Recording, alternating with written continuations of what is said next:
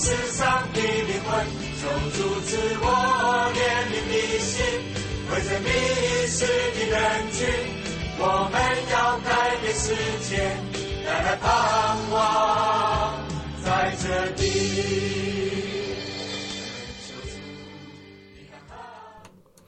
各位亲爱的弟兄姐妹，呃，大家早安。呃，今天我们 Q T 的时间要进入到撒加利亚书的第二章。好，那今天我要邀请大家一起来读第一节到第五节。哈，呃，我先来读哈，大家可以来看这一段的呃经文。我又举目观看，见一人手拿准绳。我说：“你往哪里去？”他对我说：“要去量耶路撒冷。”看有多宽多长。与我说话的天使去的时候，又有一位天使迎着他来，对他说：“你跑去告诉那少年人说，耶路撒冷必有人居住，好像无城墙的乡村，因为人民和牲畜甚多。”耶和华说：“我要做耶路撒冷四围的火城，并要做其中的荣耀。”那接下来呢？呃，我要再来读第呃六节。哈，耶和华说：“我从前分散你们在天的四方，现在你们要从北方之地逃回。”这是耶和华说的。接下来我们读第十节：“西安城啊，应当欢乐歌唱，因为我来要住在你中间。”这是耶和华说的。那时必有许多国归附耶和华，做他的子民。好，呃，今天在撒呃撒加利亚书的第二章，哈，呃，我们看见呃几个部分。一开始我们看到一个呃一个意象，哈，这个意象是讲到有天使要去这个量呃耶路撒冷，哈，但是量的时候呢，呃，又有另外一位天使。呃，告诉他说，耶路撒冷好像是一个无城墙的乡村，好，那因为人民和牲畜甚多，好，所以一开始我们看到，呃，好像有人要来，呃，要来衡量耶路撒冷，但是第二个天使说的是，呃，耶路撒冷是一个没有城墙的，呃，乡村，没有城墙就是没有范围，没有范围怎么量呢？好。好像呃，我们来问说，这个台北市的面积有多大？哈，嗯，当然可以，懂得怎么土地测量的人可以去估算台北市有有多大啊。但是要能够估算，是因为台北市周围是有界限的啊。好，过了中正桥这边就是永和了啊，就是新北了哈。所以台北周围都是被新北市啊，或者是基隆市这样整个整个包起来这样。所以你要有范围。你才能够量这个呃实际的尺寸啊，或者说面积好。所以第一段让我们看见到底耶路撒冷有多大，它是没有办法量的，是一个没有城墙的。那第二个，呃，我们看见呃神要带领他的百姓哈，从被掳去的这些呃列国哈，这位从北方归回到耶路撒冷，好，神的百姓要回到。呃，耶路撒冷啊，来居住。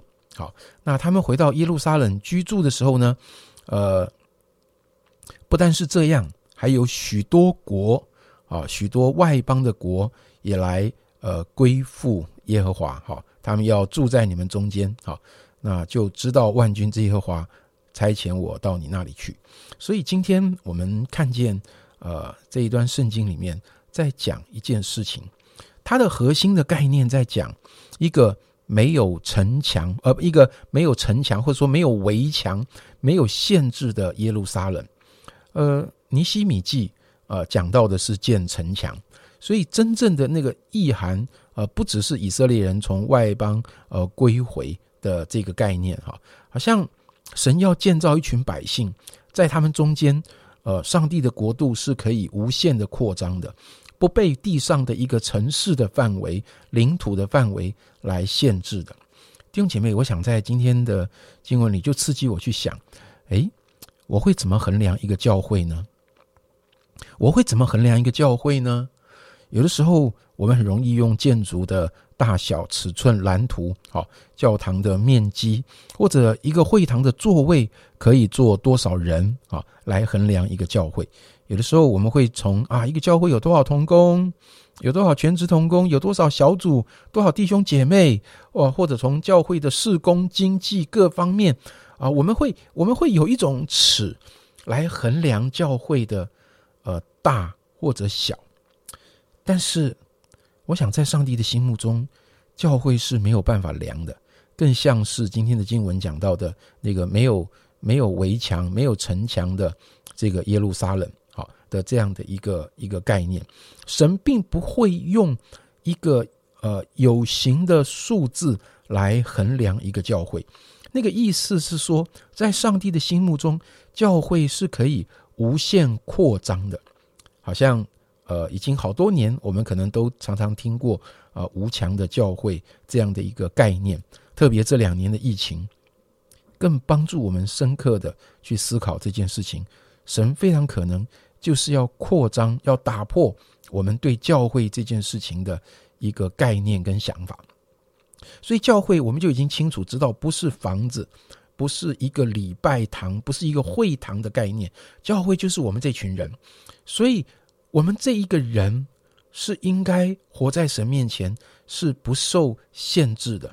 神在我们身上的作为是不受限制的，或者说，神的国度在我这个人身上是不受限制的。所以，神把百姓从外邦带回到耶路撒冷要做什么？神要他们回归到耶路撒冷。神说：“我要跟你们同在。”百姓从外邦回到耶路撒冷，不只是呃回到他们祖先所在的地方，不只是回到应许之地。这个应许之地真正的意义，就是他们要重新活在上帝同在的里面。而当他们重新活在上帝的同在里面的时候，这个事实会吸引万国也来归向他。所以弟兄姐妹，呃，今天的经文真是把呃新约的教会呃的一个真实的图像。呈现出来，神呼召我们，神从这个堕落的世界、黑暗的世界呼召我们，让我们不受这个世界的影响，让我们不是浸泡在这个世界的文化里。神呼召我们成为他的门徒，但是神呼召我们成为他的门徒的意思，不是把我们带到教堂里来聚会而已。神呼召我们回到他的里面。去经历、去享受他的同在，而当我们这群被神呼召回来的人，当我们真实的在每一天去体会神同在的时候，神也应许我们会看到一件事情，就是当你真实的活在我的同在里面的时候，这个世界会羡慕你，这个世界会想要从我们的身上来认识这位神，这个这个世界也会更多的来归附到神的面前。我想今天的这段圣经给我们一个非常非常，呃，呃大啊非常荣耀的一个一个一个 picture 在我们的的的身上，弟兄姐妹，你不要想啊，呃，教会呃应该是你你我们传统中所认为的一个什么样的样貌？教会就是我们，所以神在我们这群人身上可以有。无限的工作，弟兄姐妹，你会不会觉得神在你身上的工作被限制了呢？多少时候，我们的观念、我们的想法限制了神在我们身上的工作。神说他在我们身上要做的事情是一个无限的，是一个没有界限的。神的同在所带来的祝福是不不被任何的形式限制住的。弟兄姐妹，神呼召我们进入他的同在里。会给我们一个更大的一个自由跟可能，成为在这个世界上非常有影响力的人。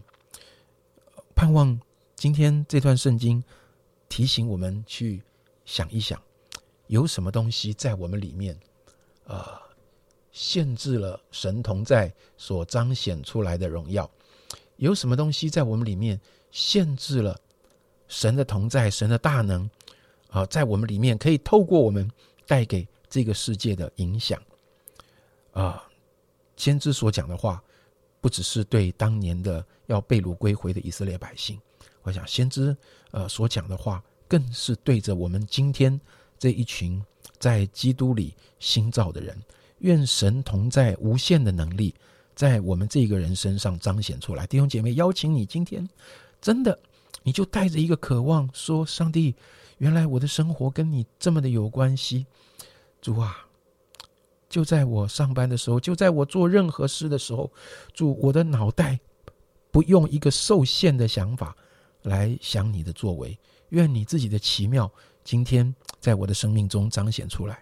我们一起来祷告，主啊，我感谢你，主，我恳求你，让今天的教会，让今天的我们，可以来领受撒加利亚所领受的这个意象，这是一个没有围墙的耶路撒冷，让我们在这个时代领受无墙的教会这个意象。主，因为教会的本质，教会的真实是彰显上帝的同在，彰显你的荣耀。这个真实要透过我这个人。透过我们这一群人被这个世界看见，主啊，请你帮助我，帮助我不限制你在我身上的工作，请你帮助我不限制你怎么看待我生命中的每一个事件、每一个问题。主，有的时候我们会遇到各样的问题，但是主，我们生活中的每一个问题都可以是你彰显你同在的一个机会。主，当你彰显出来的时候，这世界会看见我们是一群。经历上帝同在的百姓，他们也会要来归附你，主，我恳求你，让我们越来越清楚的看见撒加利亚书第二章的这段圣经所代表的属灵的含义，跟我们有何等密切的关系。谢谢主，这样的祷告，奉耶稣基督的名，阿门。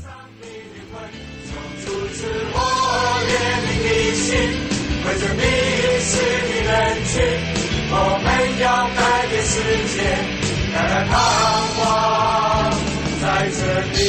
回应主的呼召，